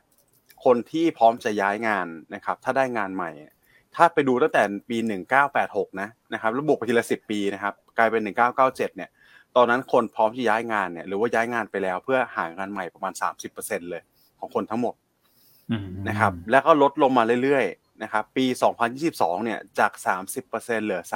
3.5%ครับนะครับแล้วในช่วง Q1 ที่ผ่านมาเนี่ยจาก 3.5 เหลือแค่ 1.6เปอร์เซ็นต์แปลว่าคนเนี่ยไม่ย้ายย้ายไม่ได้ เพราะอะไรรู้ไหมฮะเพ ราะค่าดอกเบี้ยสินเชื่อที่อยู่อาศัยมันแพงมากต้องเรียนอย่างนี้ก่อนแล้วกันว่าถ้าเป็นแต่ก่อนเนี่ยนะครับผมสามารถอาจมีคอนโดอยู่ใช่ไหมฮะขายคอนโดทิ้งไปเลยแล้วก็ไปขอสินเชื่อไปซื้อคอนโดใหม่ ซึ่งมันอาจจะแบบไม่ได้มีค่าใช้จ่ายที่มันเพิ่มขึ้นมามากคือเผื่อได้กำไรด้วยถูกไหมครับ แต่ตอนนี้ถ้าสมมติในในฝั่งของ US เองเนี่ยเขาเป็นการล็อกดอกเบี้ย 30 ปี เวลาเขาไปขอสินเชื่อใช่ไหมครับใครที่ซื้อบ้านมาแล้ว 3 ปีเนี่ยก่อนดอกเบี้ยขึ้นแล้วกันก่อนดอกเบี้ยที่มันขึ้นมา5%เนี่ย ซื้อมาตอน0% 1%อะไรก็ว่าไปนะครับ30ปีล็อกไปแล้ว ถ้าผมจะขายอสังหาเดิมเพื่อไปซื้ออสังหาใหม่เนี่ยผมไม่ได้จ่าย1%แล้วนะผมต้องไปจ่าย5%ถูกไหมครับ5%กว่าทุกอย่างเนี่ยมันเขาเรียกว่าค่าของชีพมันสูงขึ้นมาอย่างมีสำคัญนะครับซึ่งตรงเนี้ยผมคิดว่าจะกระทบสองส่วนครับหนึ่งเลยแรงงานยังยังจะขาดอยู่นะฮะสองคือเริ่มสภาวะเศรษฐกิจละ เวลาแรงงานขาดหาไม่ได้เนี่ยสองมันมันจะเป็นการรายงานตัวเลขที่มันสองแง่สองงามแล้วตอนนี้นะครับ ก็ลองติดตามมาดูว่าภาคอสังหาเนี่ยยังชะลอตัวต่อเนื่องไหมที่มันเห็นการ rebound กลับขึ้นมาเนี่ย เทรนมันชัดเจนหรือยังว่ามัน rebound ต่อนะครับ วันนี้ก็เลยมีความสำคัญเหมือนกันสำหรับตัวเลขการรายงานภาคอสังหาวันนี้นะฮะยอดอนุญาตก่อสร้างยอดบ้านบ้านสร้างบ้านใหม่นะครับครับอืมทุ่มครึ่งนะฮะรอติดตามครับ โอเคครับผมสลับมาตองก็ถามนิดนึง HANA ทำไมลงเยอะจังเมื่อวานเนี่ยเอองบออกมาต่ำกว่าคาดเนอะกลุ่มอิเล็กทรอนิกส์เนี่ย downgrade ไป underweight มาสักพักหนึ่งแล้วนะครับ เราเออยังไม่ชอบละกันนะฮะแต่ถ้าใครจะเล่น rebound ทางเทคนิคก็เดี๋ยวรอถามคุณแชมป์ละกัน แต่ว่าโดยปัจจัยพื้นฐานเนี่ยถ้า recession มันเกิดนะฮะหุ้นกลุ่มอิเล็กทรอนิกส์ดูแล้ว downside ยังมีอยู่นะครับแต่ที่ลงแรงเมื่อวานทั้งงบออกมา ในคืนวันศุกร์ออกมาต่ำกว่าคาดเยอะ เมื่อวานนี้ก็เลยปรับตัวลง ใช่ครับโอเคอะประเด็นต่างประเทศค่อนข้างครบ แล้วพร้อมยอดผู้ชมตอนนี้ที่กำลังจะแตะสามพันท่านอีกครั้งหนึ่งในวันนี้นะฮะอะมาช่วยกันหน่อยฮะ ช่วยกันเปิดหลายๆ user ช่วยกันแชร์ ช่วยกันไลค์นะครับกลับมาที่ในประเทศแล้วกัน ครับดีไหมฮะคุณอ้วน วันนี้เราก็มาอัปเดตนะมีสองเรื่อง เรื่องที่หนึ่งวันนี้เรามีคาดการหุ้นเข้าออกดัชนีเซ็ตห้าสิบเซ็ตร้อยรอบใหม่แล้ว ครับ ใช่ครับนะครับอ่าซึ่งจะประกาศในช่วงกลางเดือนมิถุนายนนะครับ อันนี้เป็นการคาดการเบื้องต้นนะ เพราะว่าการคำนวณจริงเนี่ยเขาจะใช้ Market Cap เฉลี่ยเดือนสามเดือนสี่เดือนห้านะครับแต่ว่าตอนนี้มันมาถึงครึ่งเดือนละ ครึ่งเดือนพฤษภาคม เพราะฉะนั้นเเดี๋ยวเราจะรันตัวเลขอีกทีหนึ่งหลังจากถึงสิ้นเดือนนี้ แต่ว่าตอนเนี้ยมันก็จะพอเห็นเขาโครงแล้วเพราะมันใช้เฉลี่ยไง พอมันใช้เฉลี่ยเนี่ย ต่อจากนี้ไปราคาหุ้นขึ้นลง มันก็จะไม่ได้ดึงค่าเฉลี่ยเยอะแล้ว เพราะมันเหลือแค่สองสัปดาห์นะครับก็ฝากคุณอ้วนเล่าต่อแล้วกันว่ามันมีหุ้นใดบ้าง ในรอบนี้ ขออภัยนะเสียหายไปซะงั้นอะยันพักเสียงก่อนนะครับ ก็อันนี้คุณนัทไปรันข้อมูลมาแล้วช่วงหลังเนี่ยเท่าที่ผม track นะครับ โมเดลของคุณนัทเนี่ย ถือว่า ใช้ได้เลยนะครับ แม้แต่ตัวของเซตร้อยเนี่ยโอกาสผิดพลาดค่อนข้างค่อนข้างน้อยนะครับ แต่ว่าเดี๋ยวเรารอรอดูความชัดเจนอีกสักนิดหนึ่งนะครับ แต่เบื้องต้นเนี่ยเราคิดว่าข้อมูลเนี่ยอย่าง SET fifty น่าจะใกล้เคียงแล้วนะครับ ตัวที่มีโอกาสเข้า SET fifty นะครับก็คือ TLI WHA นะครับส่วนตัวที่หลุดออกไปก็คือกลุ่ม J ครับ JMT แล้วก็ JMart นะครับในส่วนของเซตร้อยเนี่ยจะเห็นว่าจำนวนหุ้นเข้าออกค่อนข้างเยอะนะครับเพราะฉะนั้นโอกาสคาดเคลื่อนเนี่ยมันจะสูงกว่า นะก็จะมีตัวของ TLI เพราะว่า TLI เนี่ยเพิ่งเข้ามาในช่วงปีที่แล้วนะครับ ถ้าเกิดว่าเข้า SET fifty ก็จะเข้าเซ็ตร้อยด้วย นี่เป็นการเข้าดัชนีใหญ่ของเขาเนี่ยครั้งแรกนะครับ EON ครับ Tasco MBK นะครับ TFG BA SISB สีนานาพร แล้วก็ตัวของเอราวันนะครับ ส่วนตัวที่หลุดเนี่ยก็จะเป็น Next p ีเชียนะครับธานี TQM สบาย BEC นะครับ Jazz 1E แล้วก็ตัวของ s i n g e r นะครับในแง่ของกลยุทธ์นะครับในการเทรดหุ้นที่จะเข้าหรือออกตัวของ Set 50 Set 100เนี่ยเราคงให้น้ำหนักไปที่ตัวของ Set 50เป็นหลักนะครับตัว Set 100เนี่ยการปรับพอร์ตของกองทุนเนี่ยคงจะมีผลไม่ได้เยอะมากในช่วงที่ผ่านมานะครับถ้าเกิดเราดูภาพแบบนี้เนี่ยตัวที่น่าเก็งกำไรนะครับคุณนัทก็เลือกมาให้ก็จะมีตัวของ TLI ที่อยู่ใน s a f e 50 นะครับส่วน EON กับ Tasco เนี่ยเป็นตัวที่ปัจจัยพื้นฐาน support นะครับแต่ราคาหุ้นเนี่ยก็ต้องบอกว่าอาจจะปรับขึ้นมาสักนิดหนึ่งละนักลงทุนก็ไปจับจังหวะในแง่ของการลงทุนกันอีกทีหนึ่งเอาทางเทคนิคไปประกอบด้วยนะครับก็แนะนำทั้งสองฝั่งครับก็จะมีตัวที่แนะนำ SBL ในระยะสั้นด้วยเหมือนกันนะครับก็จะมีตัวของ JMT แล้วก็ p ีเชียอันนี้ก็ไปติดตามทางเทคนิคภาพทางเทคนิคประกอบอีกทีหนึ่งแล้วกันนะครับแต่ว่าอย่าง p ีเชียเนี่ยถ้าเกิดใครติดตามเปเปอร์ SBL ของผมเนี่ยช่วงนี้คิดอะไรไม่ออกเราก็จะดึง นะครับกลุ่มเรือเข้ามาก่อนนะเพราะว่ากลุ่มเรือเนี่ยเคยเทรดกันผมยกตัวอย่างอย่างพีเชียตอนนี้เนี่ยแม้ว่าท่านจะเห็นว่าลงมาแล้วนะครับแล้วก็อยู่ในระดับประมาณสักสิบาท แต่ว่าในช่วงที่เขาเป็นดาวไซเคิลเนี่ยคือวัฏจักรขาลงเนี่ยราคาหุ้นเนี่ยเขาอยู่ประมาณสัก 5-6 บาทเท่านั้นเองนะครับมันก็ยังมีดาวไซด์นะแต่ว่าอย่าง JMT อันนี้ก็อาจจะพักมาพอสมควรแล้วผลประกอบการมีโอกาสฟื้นตัว ใช่ไหมคุณแม็กใช่ครับต้องเลือกต้องเลือกด้วยเหมือนกัน อีกทีนึงต้องเลือกต้องเลือกไปกลุ่มๆไป ผมคิดว่าแล้วแล้วแต่ธีมด้วยใช่ไหมครับพี่วอนในช่วงนั้นอีกทีหนึ่งใช่นะครับครับผม อืม อันนี้ผมอาจจะขออนุญาตแทรกคำถามตอบคำถามนิดนึงแล้วกัน เพราะว่า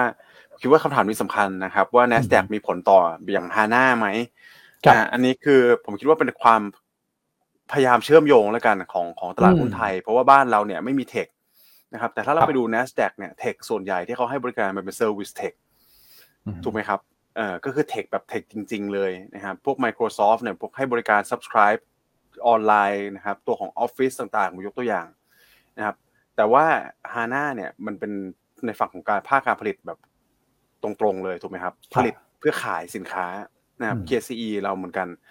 นะครับก็คล้ายๆว่าคือเทคเราจริงๆจะจ่ามันไม่มีนะครับคนก็พยายามเชื่อมโยง แต่ว่าพอเวลามันเกิดสถานการณ์ที่ recession มาเนี่ยส่วนใหญ่อันนี้เราเห็นบ่อยอยู่แล้วว่าคนจะไปพักเงินในเทค แต่ว่าเทคสหรัฐนะฮะไม่ใช่เทคไทยต้องเรียนอย่างนี้แล้วกันว่า คือเชิงพื้นฐานจริงๆอะไม่ต่างกันมาก ต้องเรียนอย่างนี้ว่าต่างกันมาก แต่ว่าในภาวะปกติคนอาจจะเอาไปเชื่อมโยงกันบ้างประมาณนั้นแล้วกันนะครับ ครับก็อยู่ในอยู่ใน supply chain เดียวกัน แต่ว่ามันไม่ได้เหมือนกันซะทีเดียวนะถูกต้องครับโอเคฮะโอเคอะเซตห้าสิบเซตร้อยก็ประมาณนี้เนาะทุกท่านก็ประมาณนี้ครับอ่านำไปไปดูไปดูในบทวิเคราะห์กัน ดูในบทวิเคราะห์ดูในบทวิเคราะห์เขาหุ้นเยอะครับนะโอเค แล้วก็อะกลับมาอีกปัจจัยหนึ่งเนอะเมื่อวานนี้เราก็นอกจากเรื่องเซ็นทรัลสิบเซ็นร้อยวันนี้ก็เรื่องการเมืองก็ให้คุณอ้นเล่าภาพกว้างๆแล้วกัน ว่าโอเค ตั้งแต่เมื่อวานเนี้ยช่วงเย็นจนถึงช่วงเช้ามีอะไรที่มันน่าสนใจบ้าง ครับ คือประเด็นแรกนะครับ ที่ที่ผมอยากจะเล่าให้ฟังเนี่ยก็คือ ตอนนี้เราจะเห็นมีการหยิบ หุ้นที่คิดว่าจะได้ประโยชน์มาเก็งกำไรกันบ้างแล้วนะครับ ก่อนหน้านั้นก็อาจจะขายหุ้นที่คิดว่าจะเสียสมดุลไปนะครับ ผมว่าตอนนี้มันปรับโพซิชันกันไปหมดแล้ว ก็อยากจะเตือนไว้นิดหนึ่งว่าที่เราหยิบยกมาเก็งที่เห็นตลาดหยิบยกมาเก็งกำไรกัน ไม่ว่าจะเป็นรถบัสไฟฟ้านะครับ หรือว่าจะเป็นพวกแบบโซล่าเนี่ยถ้าเกิดว่าเราดู priority ของร้อยวันแรกของนโยบายพรรคก้าวไกลเนี่ย หลาย ๆ อย่างก็ไม่อยู่ในนั้นนะครับ ผมก็เลยคิดว่าอาจจะต้องระมัดระวังด้วยเหมือนกันนะฮะในแง่ของการเก็งกำไรก็คงจะเป็นภาพระยะสั้นไปนะครับ ส่วนไทม์ไลน์หลังจากนี้เนี่ยก็จะมีเพิ่มเข้ามาอีกวันหนึ่งครับคือวันนี้ฮะวันนี้เนี่ยติดตามนิดหนึ่งก็คือพรรคก้าวไกลจะประชุมกับพรรคเพื่อไทยนะครับซึ่งถ้าเกิดว่าประชุมมาแล้วเป็นไปได้ด้วยดีนะครับอาจจะเห็นรูปด้านบางอย่าง อย่างเช่น นโยบายที่จะทำร่วมร่วมกันในช่วงแรกนะครับรวมถึงเรื่องของกระทรวงด้วยนะครับวันนี้เขาก็อาจจะพูดถึง การแบ่งกระทรวงเบื้องต้น แต่ทั้งนี้ทั้งนั้นเนี่ยผมคิดว่าก็คงจะต้องรอ MOU ซึ่งเขาคาดว่าจะเสร็จภายในสัปดาห์นี้แล้วก็ประกาศสัปดาห์หน้านะครับถ้าเกิดเราเห็นภาพ MOU ชัดนะครับมันก็จะพอตีความได้แล้วว่าก้าวไก่จะไปกระทรวงไหนบ้างนะครับแล้วถ้าเกิดอายุตัวอย่าง อย่างเช่นถ้าเกิดเขาไม่ได้อยากได้พลังงานแปลว่าเรื่องที่จะมาจัดการเกี่ยวกับเรื่องของค่าไฟอาจจะไม่ใช่ priority ของเขา อันนี้มันอาจจะทำให้หุ้นเนี่ยฟื้นมาในเชิงของ sentiment ได้ ผมคิดอย่างนั้นนะพี่อัน ไม่แน่ใจ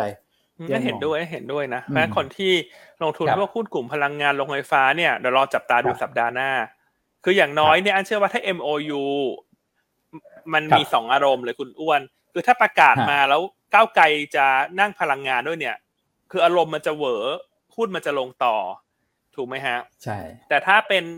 พักอื่นนั่งพลังงานอันเชื่อว่าอย่างนั้นคนก็มีความหวังบ้างว่า เออมันจะมีการปรับเปลี่ยนนะ แต่มันก็อาจจะมีการ คุยกันหรือว่าปณีประนอมกันได้มากขึ้น นะอะก็ต้องติดตามนะคะอันนี้สัปดาห์หน้าใช่ไหมคุณอ้วน MOU ใช่ครับ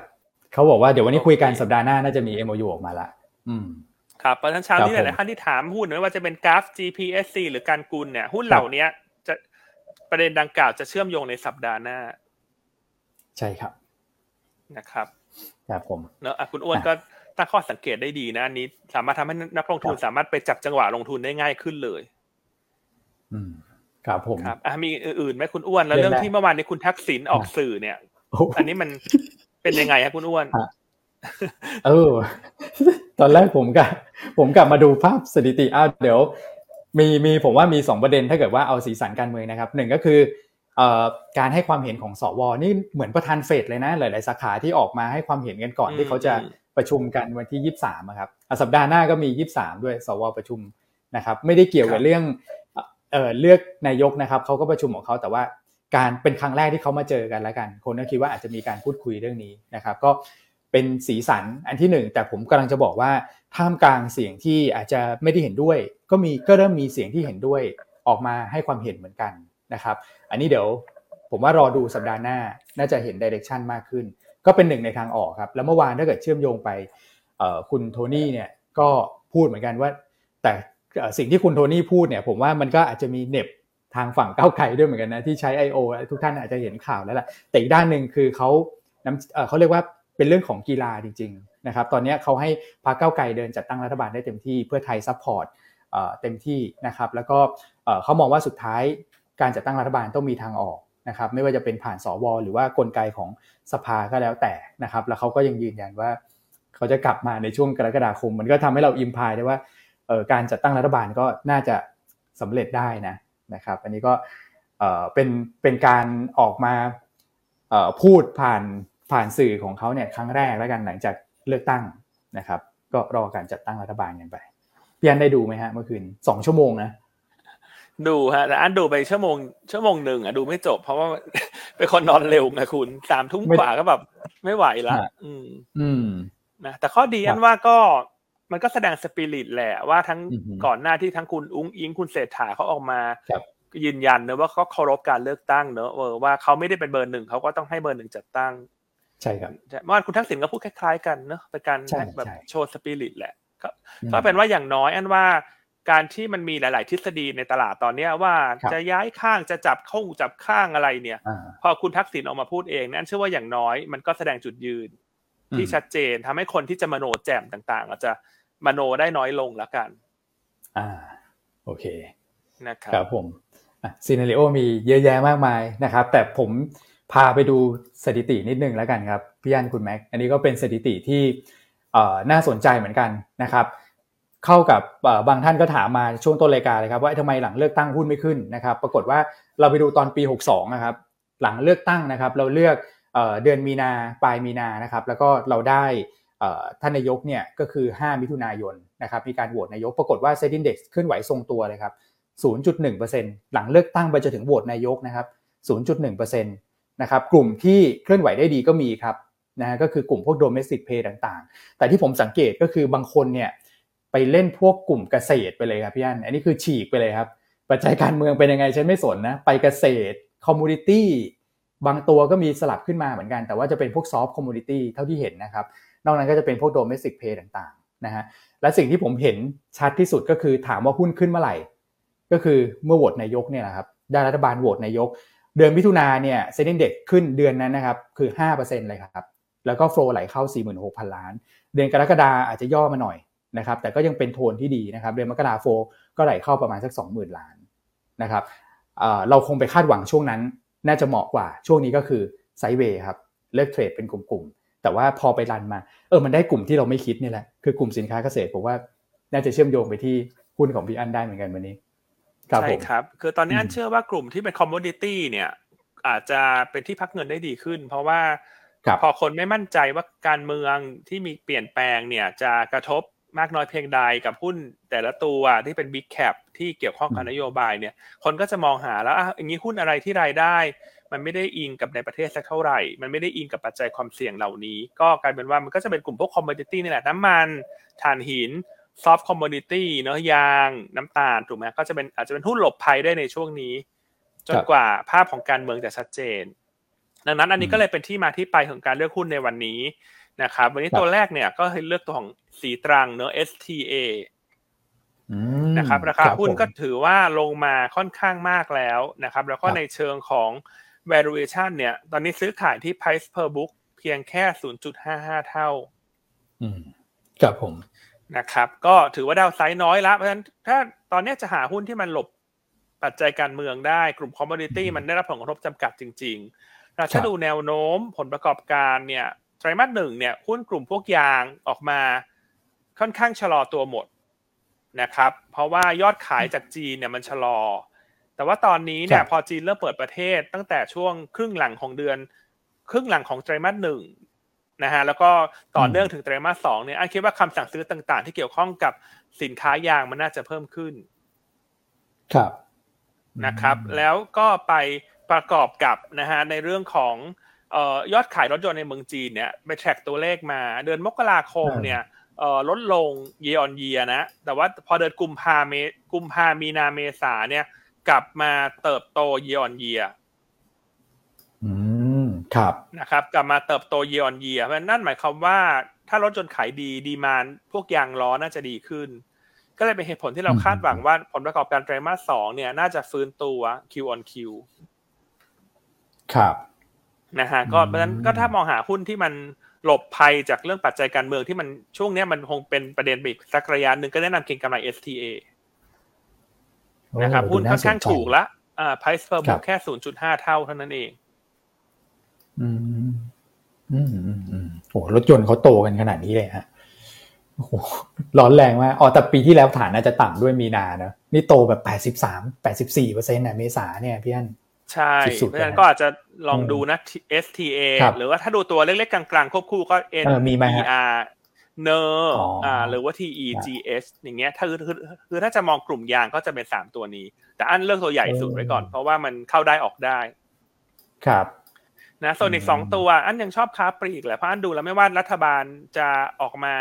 หน้าตาเป็นยังไงเนอะนโยบายแรกที่จะทำคือกระตุ้นเศรษฐกิจผ่านการบริโภค อันกลุ่มค้าปลีกช่วงนี้อาจจะแกว่ง sideways ตามภาวะตลาดนะฮะตัวใหญ่ตัวกลางก็สะสมเหมือนเดิม ไม่ว่าจะเป็นตัวแมคโครหรือว่าตัว Dohome ครับผมนะครับ ก็แมคโครเนี่ยยังมีเรื่อง MSCI ที่ช่วยหนุนด้วยนะครับ ที่จะปรับน้ำหนักสิ้นเดือนนี้วันที่สามสิบเอ็ดแต่ให้ Dohome ก็ดูจะได้ประโยชน์โดยตรงเนื่องจากกำลังซื้อของต่างจังหวัดที่น่าจะเร่งตัวขึ้นจากนโยบายของรัฐบาล หลังจากจัดตั้งเสร็จก็จะกระตุ้นเศรษฐกิจ อืม ครับผมนะครับอะก็เป็นสามตัวนี้เนอะค้าปลีกอาจจะไม่เล่าเยอะเพราะว่าสตอรี่ก็เหมือนที่เล่าไปแล้วในวันก่อนหน้า แล้วเขากลับมาตอบคำถามนิดนึงนะพี่สันติภาพถามเข้ามาใน YouTube นะไอเรื่องเซ็นห้าสิบเซ็นร้อยคืออย่างนี้ฮะ เกณฑ์ในการพิจารณาเนี่ย มิถุนาถึงมิถุนาหกห้าถึงพฤษภาหกหกถูกแล้วฮะไม่ผิด เพราะว่าเกณฑ์มันมีหลายเกณฑ์ เช่นจำนวนหุ้นซื้อขายนะฮะวอลลุ่มมันถึงอย่างน้อยเจ็ดเดือนในสิบสองเดือนอะไรไหมมันจะมีหลายหลาย หลายเกณฑ์นะฮะแต่ว่าเกณฑ์ Market Cap เนี่ยใช้แค่สามเดือนนะฮะแต่ว่ากรอบใหญ่ในการพิจารณาเนี่ยมันใช้เกณฑ์เอ่อหนึ่งปีหนึ่งปีถูกแล้วฮะหนึ่งปีแล้วข้อมนะใช่ ใช่ถูกครับคือหุ้นเนี่ยมันต้องผ่านเกณฑ์เหล่านี้ก่อน ครับ ถึงจะไปเข้ารอบ Market Cap ใช่ครับอ่าอืมนะฮะรอบนี้น่าจะเคลียร์เนอะ คือเกณฑ์ในการคัดกรองชุดแรกเนี่ยเขาจะดูว่าฮะ volume การซื้อขายมันเทียบกับ free float มันเกินเอ่อเกินน่าไหมจะเท่าไหร่ฮะยี่สิบเปอร์เซ็นต์ฮะ free float ใช่เออเกินยี่สิบเปอร์เซ็นต์อ่าแล้วผ่านครับผ่านจำนวนเก้าในสิบสองเดือนไหมอย่างน้อยครับนะแล้วหลังจากนั้นพอได้กลุ่มหุ้นขึ้นมาชุดหนึ่งเนี่ยเขาก็จะอืมมา run ตาม Market Cap ซึ่ง Market Cap อืมใช้สามเดือนฮะอ่าเดือนห้าเดือนสี่เดือนสามอืมใช่ครับนะครับอ่ามันที่เขียนในบทวิเคราะห์ถูกแล้วนะฮะอืมถูถูกกแล้ว แล้วแชร์ประมาณนี้เนาะมันมันใช่มีเกณฑ์กว้าง แล้วก็มาเกณฑ์ Market Cap ทีหลัง ใช่ครับ ซึ่งเอ่อรายละเอียดเนี่ยคือตรงหัวนี่แหละ คุณนัทเขียนไว้มิถุนาถึงพฤษภา แต่ว่ารายละเอียดในในท่อนถัดไปอะครับเอ่อคุณนัทก็จะให้รายให้ให้ไว้ด้วยว่าเกณฑ์ในการพิจารณาเนี่ยสี่ข้อมีอะไรบ้าง อยู่ในนั้นด้วยฮะมีมีอยู่ครับฮะ อืมอ่ายังไงครับผมขอบคุณพี่สันติภาพมากนะแสดงว่านี้มีความตั้งใจมากเลยที่อ่านบใช่ทวิเคราะห์เราเนอะแล้วก็เหมือนฟังรายการใช่ไปด้วยแล้วอาจจะฟังแล้วเอ๊ะตกลงอันไหนอะไรยังไงก็ถามเข้ามาอันนี้ดีฮะ อันจะได้อืมเป็นเอ่อใช้เป็นช่องทางในการอธิบายด้วย ใช่ครับนะครับอะพี่สันติภาพตอบเข้ามาแล้วว่า ขอบคุณมากครับไขข้อสงสัยได้ดีมากเลยอืมนะอันนี้คือข้อดีเนอะคือนักลงทุนนั้นอยากจะให้เวลาฟังเราฟังแล้วไปอ่านบทวิเคราะห์ประกอบต่อด้วย ใช่ครับใช่ นะครับแล้วอะสงสุดสัยท้ายก็ถมครับคุณอ้วนตัวสุดท้ายฮะทางเทคนิคคุณแชมป์เลือกตัวไหนนะครับ บ้านปูฮะนะครับเมื่อวานเนี่ยเริ่มมีจังหวะการฟื้นตัวกลับขึ้นมาได้กราฟค่อนข้างโอเวอร์โซนะครับคุณแชมป์ก็บอกว่าน่าจะรีบาวขึ้นต่อแนวต้าน 8.75 แนวรับ 8.35 แล้วก็ stop loss ถ้าต่ำกว่า 8.05 นะครับหุ้นที่เอ่อเราแนะนำนะครับในเชิงของเอ่อกลยุทธ์เนี่ยสามหุ้นแรกนะครับ Dohome STA Macro นะครับดูโฮมกับ STA เนี่ยมีเครื่องไม้เครื่องมือนะครับสามารถใช้ตัวของ derivative warrant หรือว่า DW19 อันนี้มีให้บริการนะครับสามารถเข้าไปดูได้ในในเว็บไซต์นะครับ ก็ลองเข้าไปดูในตัวของ DW19 นะครับแล้วท่านก็ search ครับไม่ว่าจะเป็น Dohome หรือว่า STA มีให้เลือกนะครับหรือว่าจะเป็น Margin ก็มีนะนะครับ STA Block Trade ก็ติดต่อผ่านทาง IC เราได้นะครับอันนี้สำหรับคนที่รับความเสี่ยงได้สูงนะครับย้ำนิดนึงครับผม โอเคครับ วันนี้โอเคครบนะถ้วนครับพี่อันคุณแม็กอืมครบถ้วนนะอ่าดูทุกสิท่านก็ไปลองครบแล้วจับจังหวะลงทุนอะสภาพตลาดวันนี้เป็นไซด์เวย์เนอะเมื่อสักครู่เราถึงเราถามคุณแม็กซ์ใช่ไหมอะให้คุณแม็กครับซ์ภาพใช่ตลาดครับแล้วปิดแล้วปิดท้ายเลยฮะได้ครับ ก็มองไปไซด์เวย์นี่แหละนะครับ ตลาดอืมบ้านเราคงต้องใช้เวลาทำฐานก่อนนะครับ ก็ปรับตัวลดลงมาในโดยเฉพาะเทคนิคแบบนี้ ถ้าใครตามเทคนิคก็คงทราบกันดีนะฮะปรับฐานสักสักหน่อยละกันเพื่อถ้าสมมุติว่าจะกลับ เป็นขาขึ้นเนี่ยจะได้ขึ้นแบบแข็งแรงหน่อยนะครับแต่ก็มีประเด็นที่ต้องติดตามเยอะผมคิดว่าอย่างน้อยก็ปลายเดือนนี้แหละนะครับ ก็อดใจรออีกหน่อยนะครับครับแต่ยังไงผมก็ตามนะฮะอดใจรอแล้วกลับมาลงทุนแบบเต็มเต็มเม็ดเต็มหน่วยได้เมื่อไหร่เนี่ยเดี๋ยวพี่อานพี่อ้วนจะบอกเองนะครับ ว่าช่วงไหนควรกลับเข้ามาเวทน้ำหนักเพิ่มนะฮะ โอเคครับ ยังไงก็ขอให้ผมคิดว่าตอนนี้เน้นไปการเทรดดิ้งระยะสั้นไปก่อนรายวันรายสัปดาห์เนี่ยนะครับก็ยังไงก็ขอให้ทุกท่านที่เป็นลูกค้ายูนต้าของเราก็ประสบความสำเร็จกับการลงทุนนะครับ แล้วเดี๋ยวยังไงเจอกับเราได้พรุ่งนี้นะครับ ขออนุญาตส่งต่อให้พี่แชมป์ก่อนเลยแล้วกันนะครับ โอเคงั้นวันนี้ลาไปก่อนนะครับ สวัสดีครับครับสวัสดีครับครับ